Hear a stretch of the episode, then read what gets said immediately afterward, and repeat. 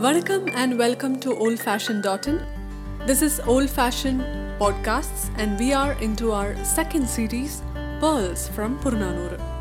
At this moment, I would like to express my sincere gratitude to all those who said some nice and kind words about my old fashioned love series. And with that encouragement, I am moving forward to my second series, Pearls from Puranaanooru.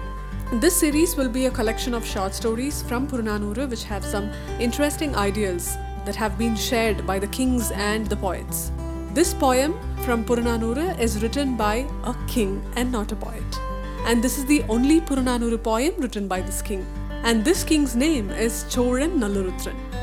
So this king asks us a question. Would we need a friend like a rat or would we need a friend like a tiger? Of course, we would answer that we need a friend like a tiger. But the kind of explanation the king gives is too very interesting, and I think this is the first time I'm reading something like this. So, at first, the king takes us to a field which is full of crops and shows us the characteristics of a rat. He says, Look at that rat. It collects the mature grains from the heavy spears and fills up its hole with effort. But it does not eat the grains, it just fills up its hole with the grains.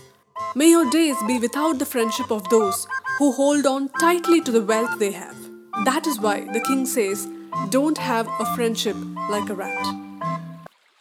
The Chora king takes us to a forest and shows the characteristics of a tiger. The tiger, who is very hungry, attacks a large bull elephant.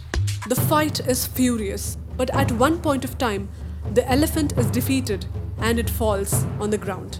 But the tiger did not eat the elephant despite of its hunger. You know why? There is a strange convention that when a tiger's prey falls on its left, the tiger will not eat it, it will abandon it.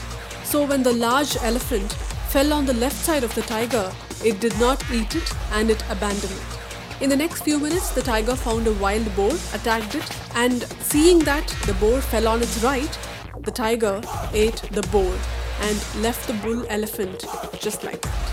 So the Chora king tells us that we should have friends who have the strength and firm resolution like a tiger. Hope you like the story. Let me come to you with a second episode of Pearls from Puranaanooru series the next week. This is Vanita saying bye. Take care. This is Old Fashioned Dottin.